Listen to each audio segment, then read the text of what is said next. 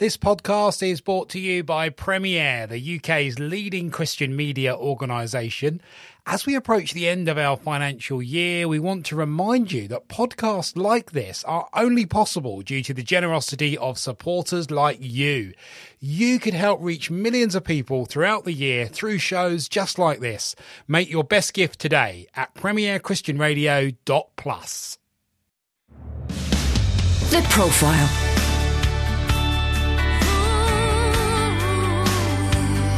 You're listening to Premier Christian Radio. Well, good afternoon and welcome along to the programme. I'm Justin Brierley, your host for The Profile this Saturday afternoon as part of Faith Explored here on Premier Christian Radio. And every week we bring you an interesting guest with some interesting story about their faith and their life. And I've got an amazing story for you today. Michael Franzese joins me in the studio, and we're going to be hearing about his life as a former a guy in the mob, uh, a guy who was very much involved in the mafia until Jesus turned his life around. So uh, I'm going to be introducing you to Michael in a moment's time. But if you would like to read more interviews, with people from all walks of life about their Christian faith. Uh, do check out our magazine, the monthly magazine Premier Christianity. Uh, you can find a free sample copy for you at premierchristianity.com slash free sample. I'm the editor of the mag, and uh, I do encourage you to go and check out our website for more interviews, features, cultural analysis, and much more besides. That's premierchristianity.com. Michael, welcome along to the program. Well, good to be here, Justin. Thank it's you. It's wonderful to have you. Um, now, your reputation goes before you. Uh, I've been hearing you on shows like the Eric Metaxas radio show mm-hmm. over in the US. You were featured on uh, a, UK program as well. Uh, Trevor McDonald did a series on the mob, and you were involved in that. You've got the most extraordinary story, and we're going to be hearing it on the program today. Just briefly, though, what's brought you over to the UK at the moment? Well, I've been uh, real blessed in that I'm doing a uh, somewhat of a tour, uh, a number of churches, I think 12 or 13 churches throughout the UK. And um, we started last weekend and extremely blessed. Uh, people have been wonderful. I've been sharing my story, and we're going to be doing that for the next two weeks. Great, fantastic. Um, Michael, tell us a little bit about growing up. You grew up essentially um, in the mafia um, the people who maybe aren't that familiar with what exactly that means. Do you want to just explain uh, very briefly what the mafia is, um, how it operates, and what kind of parts of the country it tends to dominate? Well, it's a very real organization. Uh, obviously, it, uh, it came from Italy, um, but in the United States, it's called La Cosa Nostra. It means this thing of ours, similar to the mafia in Italy, but different organizations. And um, if you take an oath and become a, a made member of La Cosa Nostra, you're not automatically made in Italy and vice versa. But obviously, we were respectful to one another. And, um, you know, throughout the United States, there are nine uh, mafia families. Um, five of them exist in New York. That's really the stronghold. And uh, they're a very, uh, it's a very secret, very well organized, uh, significant operation in, in the United States that had influence uh, in the highest levels in the White House, uh, you know, and right down to the man on the street and everything in between. So uh, it had a tremendous influence and impact on things that happened within the United States over the past hundred years. Mm. And uh, my dad was a very significant figure in that life. Yeah, tell us about your dad because he was, if you like, um, fairly significant in the Colombo family. Yes. Uh, tell us about that that particular side of, of the mafia and, and what what was involved in his life? Well, the Colombo family, one of the five New York families, and Dad was the underboss, which is the second in command uh, in that life uh, back in the 60s. He was a very prominent figure, very uh, high profile, uh, had a lot of media attention back then, big target of law enforcement. So I grew up in that atmosphere. And uh, law enforcement was around us all the time. My dad continuously got arrested, and you know we had surveillance on us all the time. And it was troubling for me because my dad was uh, really my hero. I loved him very much. He was very supportive of me, and I always saw law enforcement as the enemy, and mm they were around me since birth practically. mm So uh, I grew up in that environment, um, and my dad was in and out of prison and on trial for some very serious uh, crimes. So I lived through all of that until eventually uh, he went to prison when I was 17 years old, uh, and he drew a 50 year prison sentence was life changing for me because up till that point, my dad tried to keep me out of this life. He Mm-hmm. wanted me to be a doctor. I was actually uh, on my way to be a, a, a doctor. I was a pre med student when dad started his time, and that's when things really started to change for me. So he didn't wish for you the same life that he had had, but nonetheless, you did step into that life. Um, I guess part of that is because it's a family business, and, and in some ways, it's it's hard to escape it if you are born into the mob in that sense. Yeah, you know, I have two brothers. Uh, neither one of them were involved, but um, I think my dad saw something different in me, and you know, because you, you you just can't come into that life. Somebody has to propose you. They have to believe that you know you have what it takes to be a member, because it's quite challenging to be a part of that life. Um, but I guess he saw that in me. I didn't even know what he saw, but he saw it, and uh, he proposed me into it. Yes. You you kind of became a, a foot soldier initially, as it were. Um, you you you're actually sworn in to this particular way of life, aren't you? Uh, but eventually, you you came to a, a a pretty senior position of your own within the mob. Yeah, it's it's a very solemn ceremony. After you prove yourself worthy, it took me about a year and a half. I was kind of in a, or I was a recruit at that point. I had to do whatever they told me to do to prove myself. And then it was Halloween night in the states in 1975 when I took an oath with uh, with five other gentlemen, and I was formally inducted into the mob. You come in as a soldier, and um, you know I worked my way up. I was appointed a capo regime or captain back in 1980, and I operated in that capacity for the next 15 years. Yeah. I mean, you were in about 20 years before the thing that we will come to, that Jesus kind of stepped in and, and transformed your life. But, um, I mean, just give us a sense of what kind of things would be going on. Um, you know, is it kind of like what you see in the Godfather movies? Is, is that a kind of a, a realistic representation of what happens, or, or is that kind of the Hollywood, you know, slightly glorified version? Well, The Godfather was uh, was fictional. You know, things don't normally just pass on from father to son as far as uh, leadership in the family. You still have to. It doesn't matter that it is your father. But um, I would say Goodfellas was a little bit more accurate. Okay. Um, you know, an accurate depiction of that life. I mentioned in Goodfellas because I knew that crew pretty well. Um, but yeah, I mean, look, um, you know, there's no there's no way to sugarcoat it. I mean, at times that life is very violent. Our family, especially the Colombo family, uh, we were kind of aggressive and we were at war a lot of times uh, with one another. Yeah.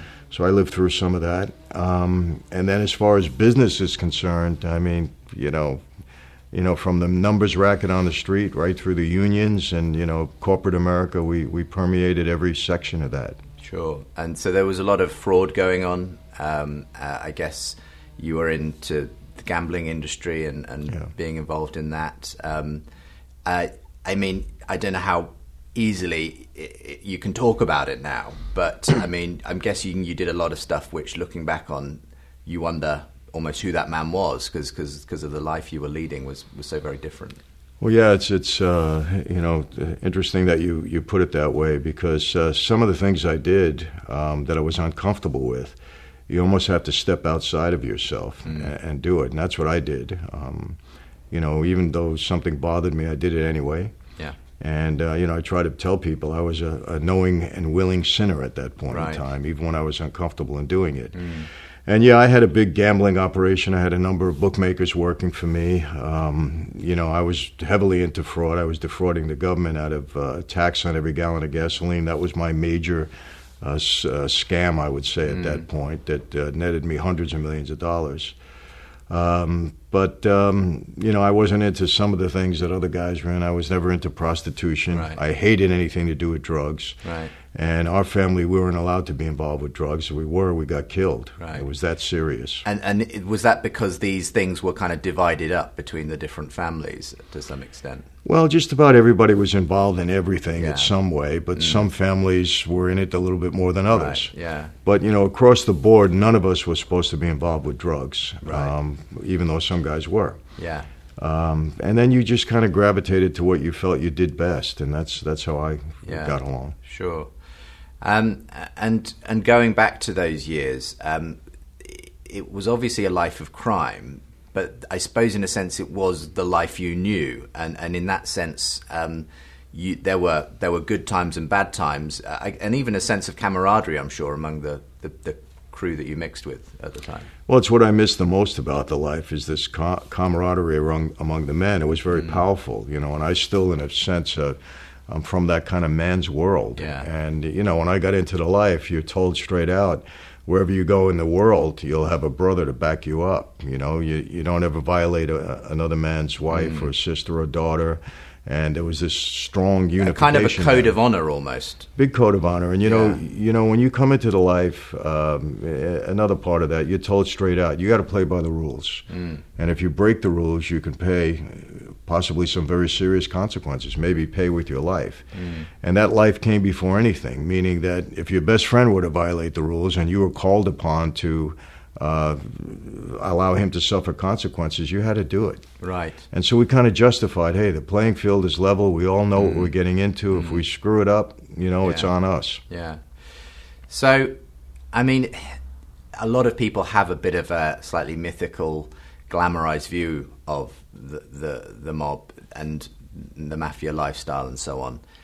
Uh, is there a danger, I suppose, almost um, even in, in you and sharing your testimony, that it can almost glamorize this, this what is effectively, you know, can be pretty horrendous, and, and I think probably has had devastating effects on many people. In fact. Oh, there's no question that the media has glamorized this life. I mean, when The Godfather came out, I remember uh, it, it, just elevated everybody's yeah. image of the mob. Right. You know, uh, even guys on the street back then were walking mm. around differently. I yeah. remember how yeah. what an impact that had. Uh, it's not a life that should be glamorized at all. Uh, you know, I say this all the time the mob life, the gang life, they're evil lifestyles.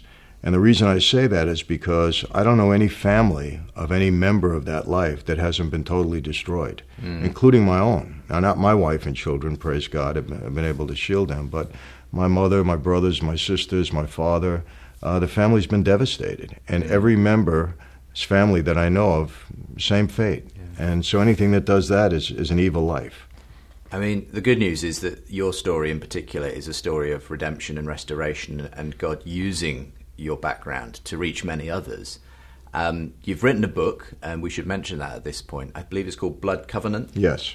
Uh, and there's even been a number of documentaries made about your life as well. Uh, one in particular that you've had a hand in. Do you want to remind us of the, the name of that? Uh, the recent one was uh, it's called God the Father. Yes. It was based upon another book that I wrote, and um, it really is a you know my life story, um, but in documentary style, sure. and uh, kind of uniquely done. But it's having a, a tremendous impact, you know, throughout the United States and hopefully then beyond. Yeah.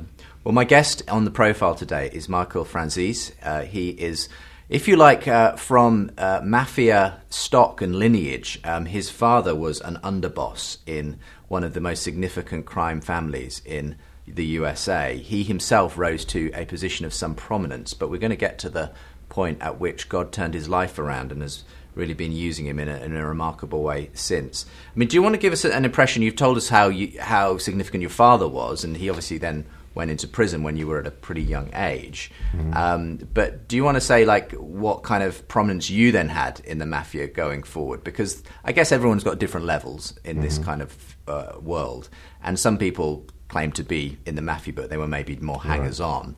But actually, you you had a genuine kind of you were a person of interest, let's say, to to the authorities and so on. Yeah, I, I, became a significant target of law enforcement. Uh, I actually had two federal racketeering cases, one brought on by Rudy Giuliani.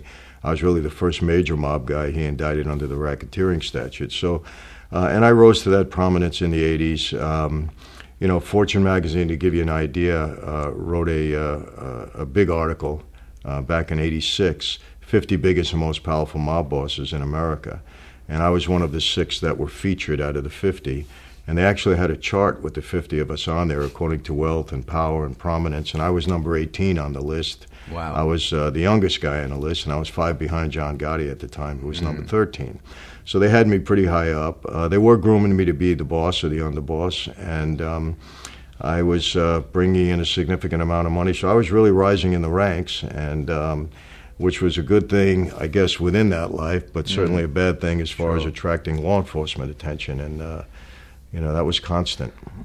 And uh, in a sense, your prominence made your ultimate defection from the mob all the more kind of an issue because I guess if you try to leave that life having, you know, got that far in it, that's going to have ramifications for someone. Oh yeah, I mean when I walked away and it became public, um, you know, the boss of my family, who's now doing life in prison, Carmine Persico, immediate contract on my life. My father went along with it um, because my dad, um, even though we had this love between us, when you come into that life, the life comes before everything. Wow. And he went along with it, and I had uh, had some issues with that that I had to deal with. And law enforcement tried to put me in the witness protection program because they kept getting word from their informants that I was going to get killed, and uh, you know I had to deal with that for quite some time. Um, It, it, and, and in that sense, how many would you say of your peers who you were around at the time, who were also in, in the mob, are, are still active, or have they, are they all in prison or even dead at this point in time? well, I'll give you an idea. Out of the uh, the Fortune magazine article, uh, they listed 50.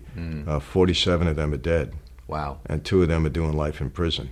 So I'm the only one that survived in in any way sense. But not just survived, but had your life radically turned around. And I think that's where I'd, I'd like to come to next because um, part of that story is a woman that you met. Do you want to tell us about about your wife and, and the impact she had on your life? Yes.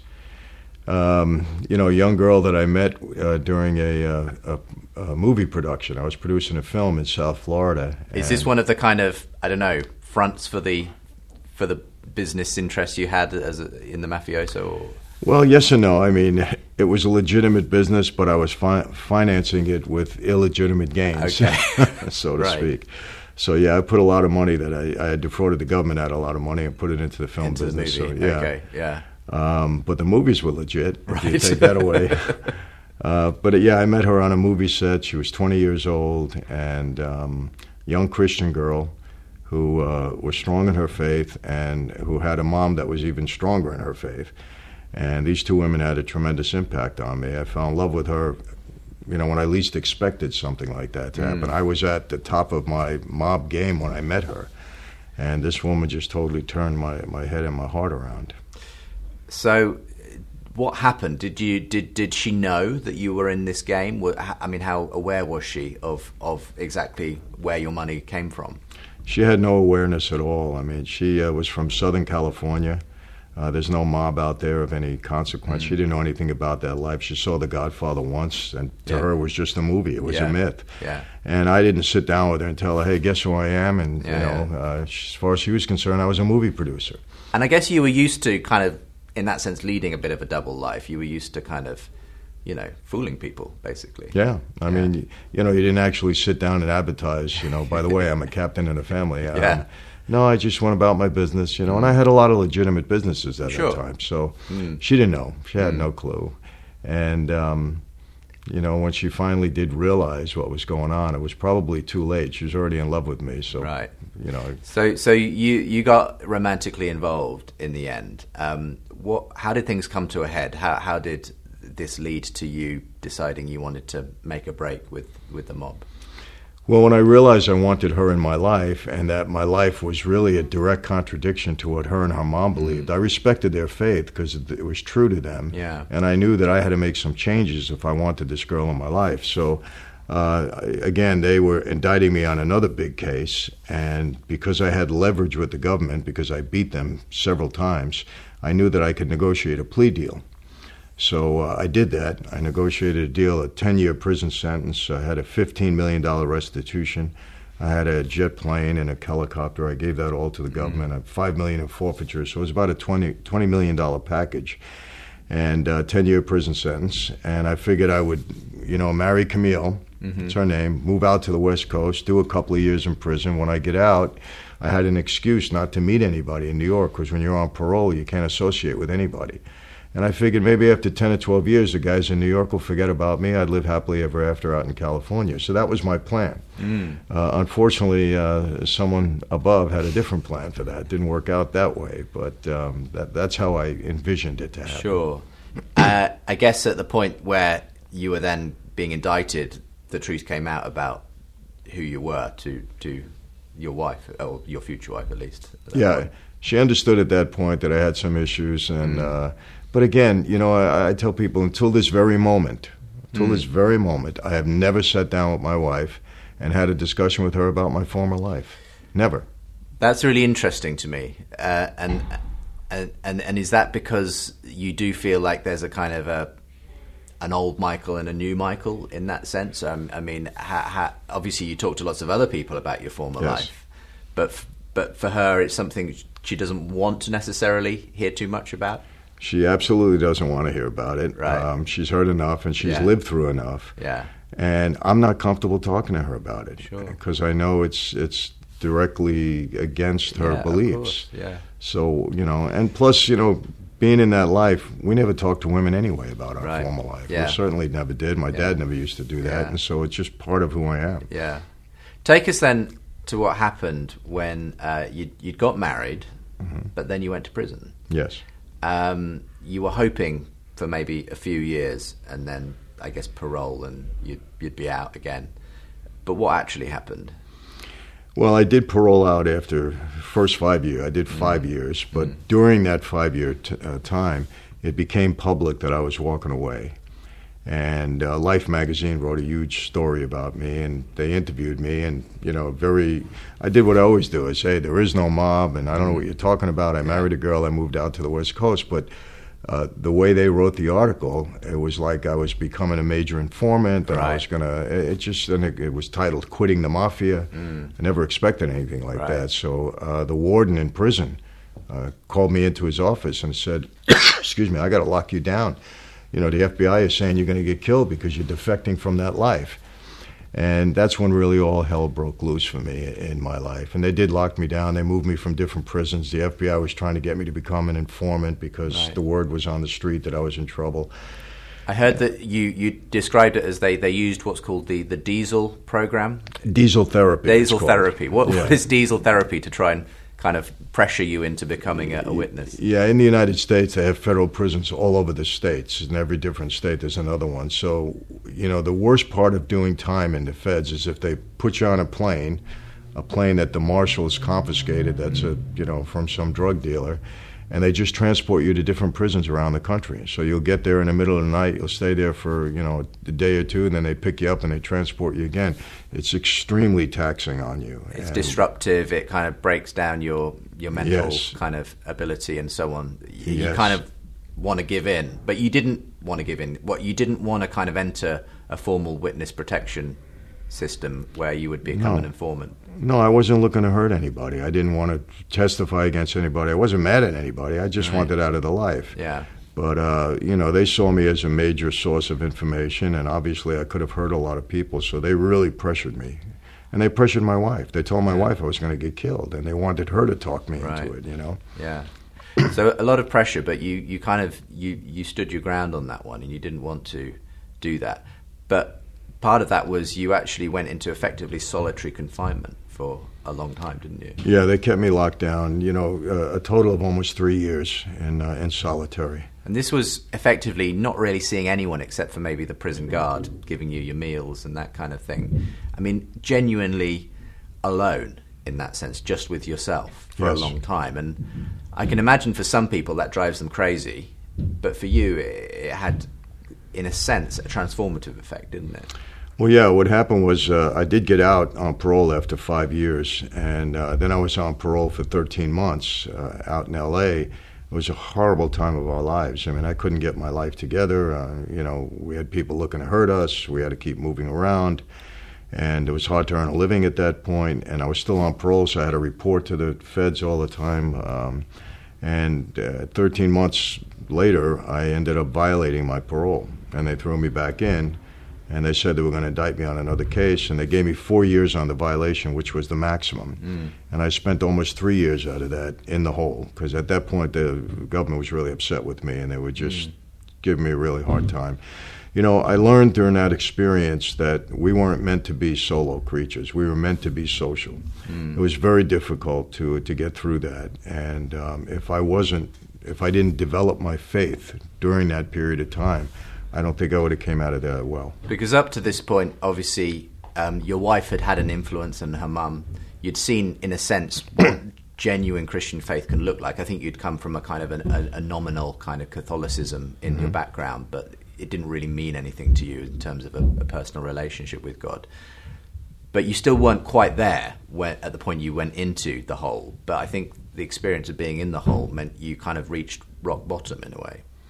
I did, and you know, prior to that, I'd accepted Christ, but uh, I accepted Him maybe as a Catholic, where I wanted my right. sins forgiven. Mm-hmm. I wasn't ready to go any further than that. Oh, I'll try to be good. You know, yeah. that was it. Yeah. But um, it was during that time when when I was desperate, really, because I thought I'd spend the rest of my life in there, that I, I turned to the Lord and looked for that relationship. Well, we're going to come to that on the other side of a short break. Uh, my guest today on the pro- profile is Michael Franzese. He's got the most extraordinary story of how his life was turned around. Uh, he's a former uh, made man, uh, part of the New York Mafia, and he's got the most extraordinary life story, uh, and we're going to be hearing more about it in the next part of today's program. Uh, you're listening to The Profile with me, Justin Brierley, and if you want more interesting interviews with people from all walks of life about their Christian faith, do check out Premier Christianity magazine. That's at premierchristianity.com. Add forward slash free sample. We'll send you the latest magazine absolutely free. We'll be back in a moment's time. The Profile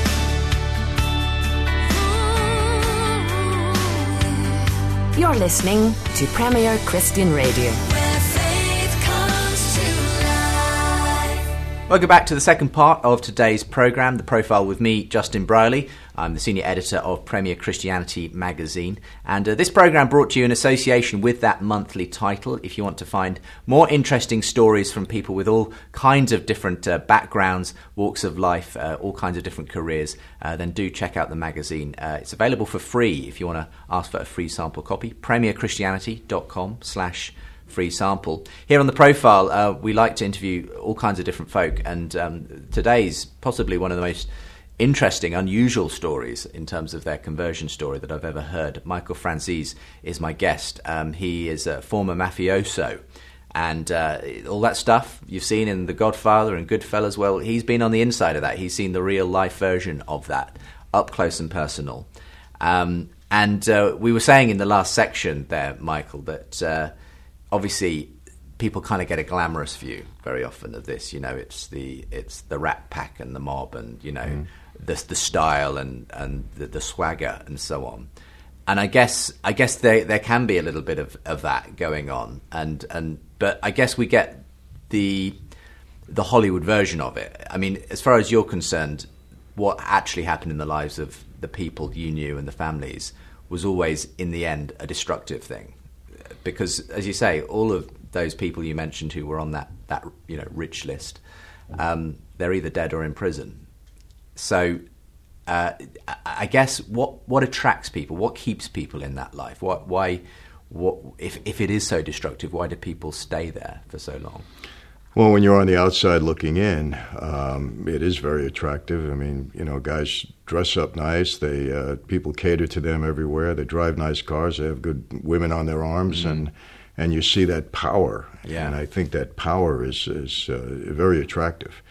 I mean, I saw that in my dad, and I saw that in his associates, and that became uh, attractive to me.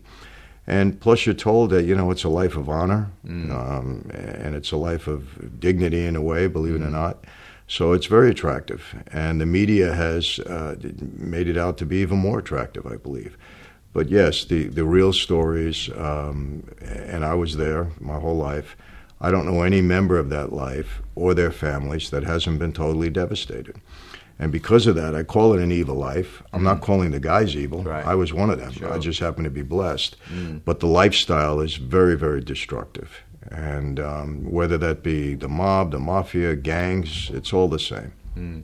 I mean, today, and we'll we'll come to you know how, how God really turned your life around in a moment. But you you now use your story to reach other men, particularly who who maybe have an attraction to that. But it, what it does, it means you can go into the prisons and talk you know, in a really frank way about the life that you were part of.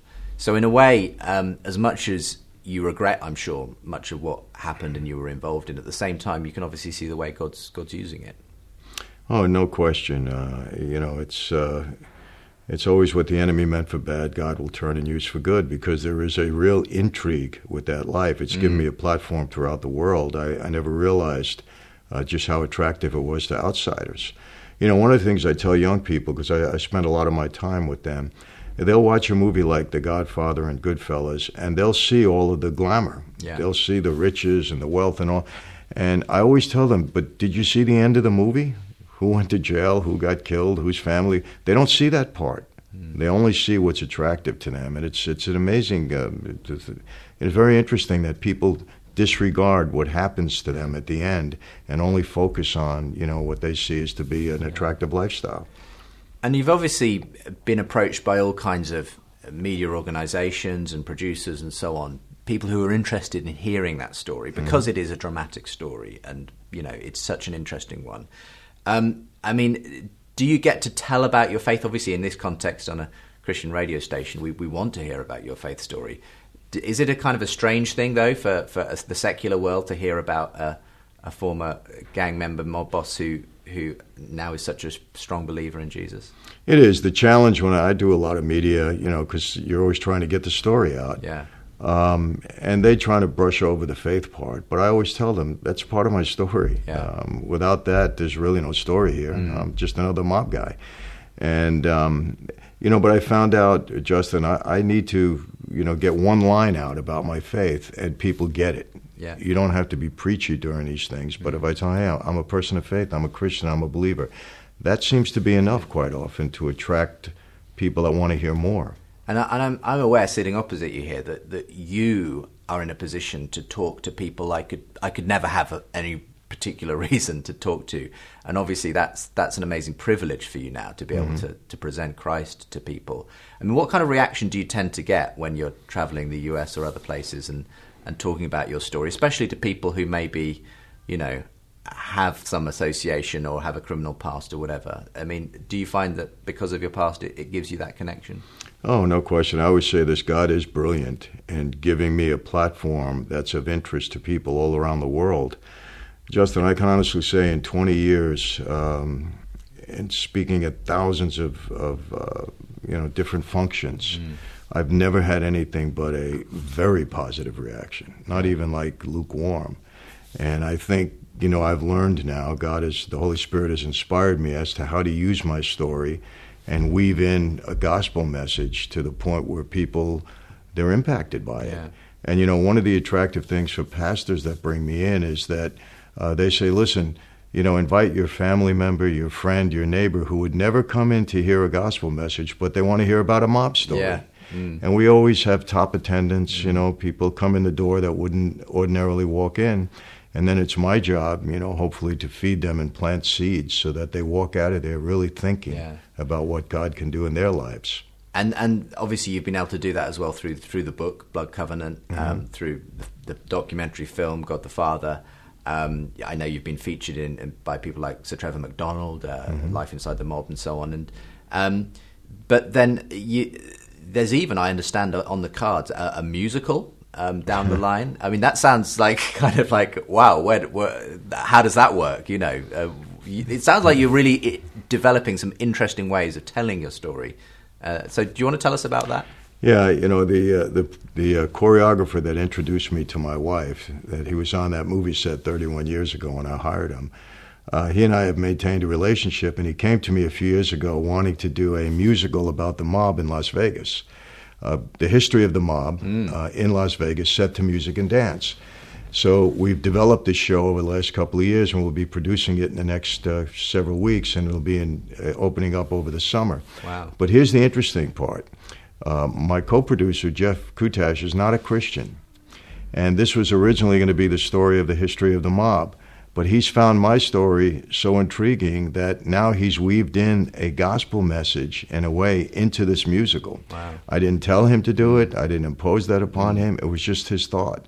So without being preachy or pushy, they're going to see a little bit of that message in the musical. And um, I'm not going to give it away how he's done it because it's it's it's uh, you know it's it's amazing and he's very talented obviously. So I, I am committed that anything that I do, anything that I do, in some way has to further uh, the the cause of my ministry. And my ministry is to you know spread the gospel. Yeah. So and it works out that way even when I'm not the one pushing it. It's fantastic. Um, let's go back to your story because you were in this solitary confinement for three years. I mean, that's a long time to basically be by yourself. Uh, As I say, it would drive some people crazy. Um, but for you, you reached rock bottom and you actually turned towards God. Um, part of that was the fact that one of the prison guards actually gave you a Bible, and you effectively started reading the Bible for the first Yes. time because I guess you didn't have much else to do in there, did Correct. you? What what what happened? Tell us about it. Well, you know, I read the Bible in a different sense. The reason for, I picked it up was because um, I was challenging God at that point. Uh, I wanted to know if it was real. And so, in reading the Bible, I, I started to read it as if I was preparing for my trial. And I was looking for evidence. And to make a very long story short, you know, I, I've read my Bible inside out. No, I don't know how many times when I was in prison. There's more of my notes on there than there is scripture because I take notes on everything. And then I had my wife send me in uh, several books on all different faiths because I wanted to study and see which faith made sense to me. And um, then I had a Sony Walkman, and I used to listen to Pastor Greg Laurie and people that interpreted Scripture so well. Tell us about this because this is quite significant for your story. Pastor Greg Laurie may not be a familiar name to many people in the UK, but he's a pastor of a large church out in California. Yes. Um, but he had a radio ministry. Yes. Uh, of his sermons and so on. And and that you you kind of started listening to that. He wouldn't have known that you were listening, but but that that ministry in particular had quite a transformative effect in terms of you beginning to dig into scripture and understand its meaning. Tremendous because he, uh, you know, through those broadcasts was able to explain certain areas of scripture that maybe I wasn't, you know, too uh, too knowledgeable Yeah. about, and I found that to be extremely helpful. And uh, we now have become good friends because I sought him out when I got out of there. I wanted to let him understand the impact that he had on me. But, um, you know, again, I I approached the Bible from a different perspective, almost as an atheist. Yeah. Like, prove it to me, God. And uh, I came out of there believing with all my heart that the Bible was God's word and that Jesus was my risen Savior, based upon what I saw to be the evidence that was very solid. Yeah. And I studied while I was in there. I had nothing but time on my hands, 24 7. What else was I going to do? But it was a time that God really used to, uh, to- to grow my knowledge and to really change my heart. Right. So, in a sense, it's almost as though you had to get by yourself in that kind of a way. In as much as you wouldn't have wished it on your worst enemy, that was what God needed to do to get your attention, almost. Justin, there's no question. Uh, God didn't violate me. I violated myself and put myself back there. But there's no question in my mind that had that not happened to me and I would have been on the street, I would have never accepted Christ. Because was- e- even those who do have some measure of change, it's, it's very difficult to actually escape the life when you get out of prison, isn't it? Yeah, I was too much a product of that life, and w- w- I wasn't changing my life. I was just leaving that life. I was still Michael Franzese, the same hmm. person. So I might have carried on almost in the same way, just outside of that life. So I tell people, you can change, maybe, but change is temporary. Transformation through Christ is permanent. Even though you may fall back to sin, it's a different thing. You know, you're transformed in a way because Christ is working within you. You have a relationship with Him. And I needed those three years for God to work on me because uh, it wouldn't have worked otherwise. And I guess your priorities changed a great deal in that time. Um, you, you came to see that your life was Christ's from that point on. Did you kind of make a conscious decision or know that you were going to be used in the way you have been used since to, to, to bring his message to others? I had no idea. I, I didn't know what was in store for me when I walked out of prison. I never intended to be sharing the gospel. I, I didn't have a plan. I had no plan. Um, you know, it's just God grabbed me and, and navigated a course for me, and we can spend another two hours on how that happened. It was, I don't want to say by chance, because God had this Yeah. design for me, but I certainly didn't know it was going to happen. When I got out of prison, I was just trying to figure out how I was going to get my life back in order. Uh, yes, as a Christian, you know, now I had a different perspective, but it wasn't to, you know, go out and preach the, the word. Mm, yeah, absolutely. Uh, so you, you sought out Pastor Greg Laurie after you'd come out, and uh, I'm guessing he, he was obviously thrilled that his ministry had had that impact on you while, while you were inside. Was it through him that you began to get the opportunity to, to tell your story to others? No, that uh, I was actually recruited out of prison in the last few months. Oh, really? Uh, yeah, to to initially start working with all of our pro and college sports leagues, educating um, athletes about the dangers of gambling, um, and about Was this because they the authorities could see that you had some kind of genuine change had happened in your life, and they felt you could you could start to talk about that. Yeah, yeah, yeah. And they asked if I was willing to do that, and I said yes. And that's how I started speaking. And then gradually, churches started to contact me. And before you know it, I'm sharing testimony, which I didn't even know what testimony. I thought you did that from. A well, this was a new world to you, in a Whole sense. new world. You you hadn't been in church really in that sense. Never. Um, and and suddenly you find, oh wow, people really want to know about this and, and hear my story. Yeah, and it was like at first an afterthought to me. Okay, I'll I'll go out and share my story because people are asking me, and then I'll try to go to work. You know, it was that kind of a thing. I never felt it was going to be, uh, you know, a ministry. Yeah. I mean, I never saw my name next to ministry. Yeah. Um, you know, it's just the way God just guided this whole venture of mine, I Mm. would say, and, and brought it to where it is today. I mean, when you did get out, and this was about 1995, um, did you still feel uh, in danger? Obviously, that story about you had made out that you were kind of an informant and so on. Did you kind of live with the fear that there might be repercussions? You know, Justin, I, this is kind of strange, but I never lived in fear. And one of the reasons for that is, you know, being part of that life, you're always on edge. You're always watching your back. And I had an experience where I was walked into a room one night and I didn't know if I was going to walk out again. Uh, that's a danger of that life, and it's one of the horrible parts of that life. You know, you could be in trouble. Your best friend walks you in a room, you don't walk out again. And unfortunately, I experienced that with others. And um, so I, I, I didn't live in fear when I came out. Because you'd kind of, I guess that kind of life means you sort of grow a pretty tough skin in yeah. sense. And you know, it's not only that. You know, I tell people, God doesn't throw us into the fire without preparing us. He prepared me by having 20 years in that life. Mm. Yeah. Mm. So I knew what to expect. So I, I knew I could face death if I had to. I knew I was going to have trouble that I'd have to try. I didn't know how it was going to turn out. Mm. You know, I never sell my former associates short. They're Right. very capable. Yeah. Um, so I was careful how I, I lived my life. And, you know, I guess some 20 years later, uh, do you feel like that it, those issues are kind of behind the, the, the people who maybe once might have had a been a concern? They've kind of, they're off the scene, they're out of the scene and so on nowadays. Well, yeah. I mean, the boss of my family, who's now doing life, he took it extremely personal when I walked away, and um, he's uh, he's an old school, live by the book kind of guy. If he were home, I would still have trouble. Right. He would not let this die. This would be a lifelong ambition of his. Yeah. Uh, but he's gone for the rest of his life. Uh, his son, who he and I were very close, we were being groomed, the two of us, to take over the family. Uh, I would have had the same issues with him, but he's not doing life. right. So they're gone.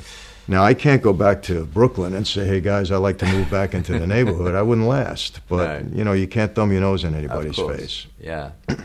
Um, we're, we're coming towards the end of, of the program today. Uh, my guest has been Michael Franzese, uh, who's been telling us about his former life in the mob in New York, uh, how God turned his life around, though, and his ministry since in telling others about Jesus, the transformation that can happen. Um, how have you seen that impact other people? Have you got any stories in particular of, of people who who have been impacted by your story, and it's and it's been part of the key to transforming their life, Michael? You know, Justin, one of the joys of this, or the greatest satisfactions I get, is I get daily, daily, right up until this morning, um, emails uh, through social media about lives that have been impacted that I'm not even aware of. They've heard my story, they've read my book, they'll hear my story here. And, you know, I, I tell people my purpose in life, I believe God's purpose for me in my life is to be an encouragement and to provide hope for everyone. Because if God can not only forgive me, but turn my entire life around, um, then he can do that for anyone. Because Yeah. at one point in time, I was probably the worst of, of the worst, Yeah. you know, like Paul in a way. Yes. um, and, and again, I don't compare myself to Paul as far as his mission. His the mission was amazing, but we were both bad guys that God reached into and turned around. And uh, if he can do that for us, he can do it for you. And so many lives have been impacted. It's a joy for me every day to hear another story. And there's some dynamic stories out there, you know, who came out of drug abuse and all this kind of stuff. And and uh, the only real dramatic story I haven't heard yet is somebody else coming out of the mob. Right, that's interesting. and uh, I may not hear that story, but I'm Yeah. hoping that it happened. Yeah, sure. I mean, the mob still exists today. Would you say it's it's different to sort of when you were in your heyday in the 1980s? Is, is it a kind of, has it evolved in, in, in any particular ways? Yeah, there's no question. The golden era of the mob in the United States was really from the 50s through the mid 80s. Yeah. And that's when we thrived. And mm. it'll never be the same because the government really came down, right. led by Giuliani Yeah. in the mid 80s, and they've devastated that life. Right. But it's still there, it's Sure. not going away. Mm. And it's kind of building up again, Okay. actually, right now, from what Yeah. I hear. But it's different. Yeah, sure. Um, I guess when I look at you, you know, I, I look at a guy who's who's been through that story. Uh, he's he's got this story to tell, um, and in a way, you don't fit the typical mold of a of a Christian, of an evangelist. You're you're a tough guy, you know, Michael. You and you, I guess though part of that is the reason you are able to reach these other guys because, uh, you know, if if the average I don't know prison inmate were to hear, oh, some Christians coming in to tell me about God, they might have a picture in their mind. But when you walk in and tell your story, maybe it maybe shatters their their preconceptions about who God uses, who who God can reach, and that kind of thing. Yeah, we, we'll pray that'll that'll happen at Pentonville. I'm going in there next weekend. Wow. Uh, I do a lot of prison ministry, and yes, the guys. You know, one of the again God's brilliance is that guys on the street look up to Mafia La Cosa Nostra as the ultimate ma- gang. You know, we are number one in everybody's eyes, and I can say that because I've been seeing that in the last 20 Yeah. years. And so when I talk, they listen. And to see a guy that was so heavily involved in that life that was able to turn it around and, and get out, it's inspiring to them. Yeah. And uh, you know, if they can, if he can do it, I can do it. And um, I have credibility, you know, so they listen. I talk to most hardcore guys out there, and Justin, you have to see it. They're like little kids listening because I bring them hope and, and Mm. Yeah. inspiration. And Yeah. you know, I, I found out one of the one of the greatest attributes as a Christian that we can have in sharing our story is to be relatable. People want to look at you and be able to relate to your life, Yeah. and I hear this all the time. Mm. This is this. I can. I've had this said to me a million times. I have a story similar to yours, not exactly, but similar. Mm. And when you hear that, it's wow. People are relating to you, Yeah. even though I'm in a different level, maybe with the mob stuff. Yeah. They can relate to me in their life and maybe see a way out. I guess the, the the difficulty is, and obviously you've made it work for yourself, but when people do come out of a criminal background, and it may not be the, the mafia, but it may be some other kind of gang thing or, or some life of crime, um, it it can be difficult, I think, to step into a kind of the Christian world, the, the church, where people maybe aren't used to dealing with people who have that kind of background, or, or um, there's there's maybe expectations about the way you act, the you know the way you you should have your act together in some ways, and, and not everyone is a you know a sparkling diamond when they first get converted. There's still a lot of the old person in them, you know. So how what advice do you have for people who who maybe do want to make a commitment, but they're, they're like I'm not sure I'm not sure I can do church. I'm not sure you know I'm meant to be in that kind of thing. You know, just be humble, be yourself. Um, people see through you. You know, they, they, they see who you really are.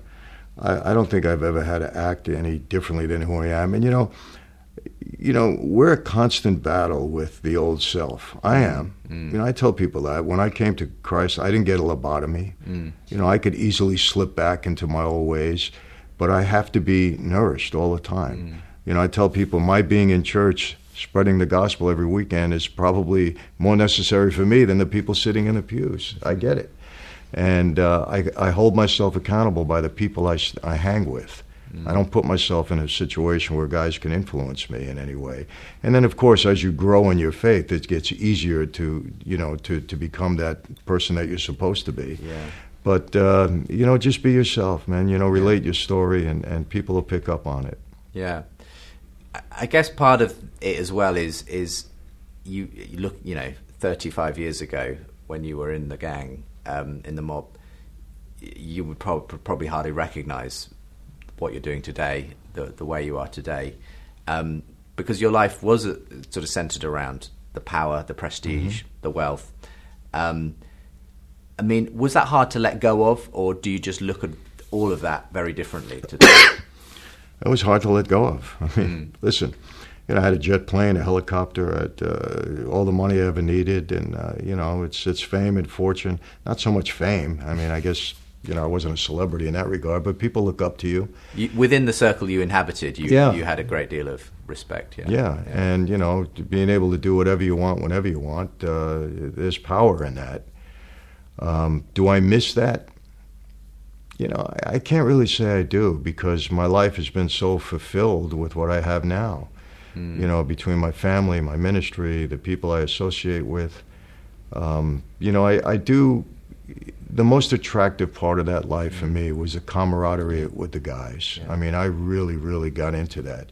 But you know, God is gracious. Today, He's given me a fellowship with a mm. lot of Christian brothers, mm. A- and and so that replaces it in a way. Yeah. Um, but you know, there are times when I think, if I only had this now, you know, what I had back then. But you know, Yeah, well, an amazing story. Thank you for sharing it with us today. Uh, if people want to find out more about you, is there a website they can visit? michaelfranzese.com. How do you spell. Franzese? F R A N Z E S E. MichaelFranzese.com, and I'm on Twitter and, and Facebook Yeah. and all of those gadgets that we need to have.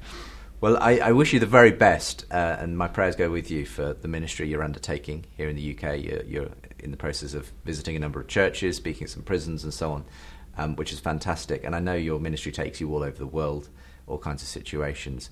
Uh, and all the very best for, for the continuing ventures with the books, documentary, the film, and uh, indeed this, this forthcoming stage show as well. Um, Well, thank you, and I uh, I, want to thank all the people here in the United Kingdom. They've been treating me so well, and I hope this is the first of many uh, mission trips that we have here over the years, and uh, hopefully it becomes like a second home. Yeah, great. Uh, Michael Franzese, thank you very much for being with me on the profile today. Again, michaelfranzese.com if you want to find out more about Michael's extraordinary story. Uh, the book is Blood Covenant, and uh, the movie, if you want to check it out, is called God the Father. You can probably tell that's a pun on the, the well known film. Um, for the moment, thanks for being with me on the programme today, Michael. And if you'd like to hear today's show again, you can subscribe to the podcast. Uh, that's at premierchristianradio.com forward slash the profile. Uh, why not check it out, send it on to a friend, bless them with Michael's story, and uh, check out where he's going to be speaking as well in the future at his website. Uh, for now, I'm Justin Brierley, the senior editor of Premier Christianity magazine. Again, if you want to get a hold of a free sample copy of the magazine that keeps you up to date with all aspects of Christian culture, news, church, and real life, um, do go and check out the website premierchristianity.com. We'll be back with another guest telling us about their life story at the same time next week. For the moment, time to hand over to Dave Rose with some of the best parts of the past week here on Premier Christian Radio.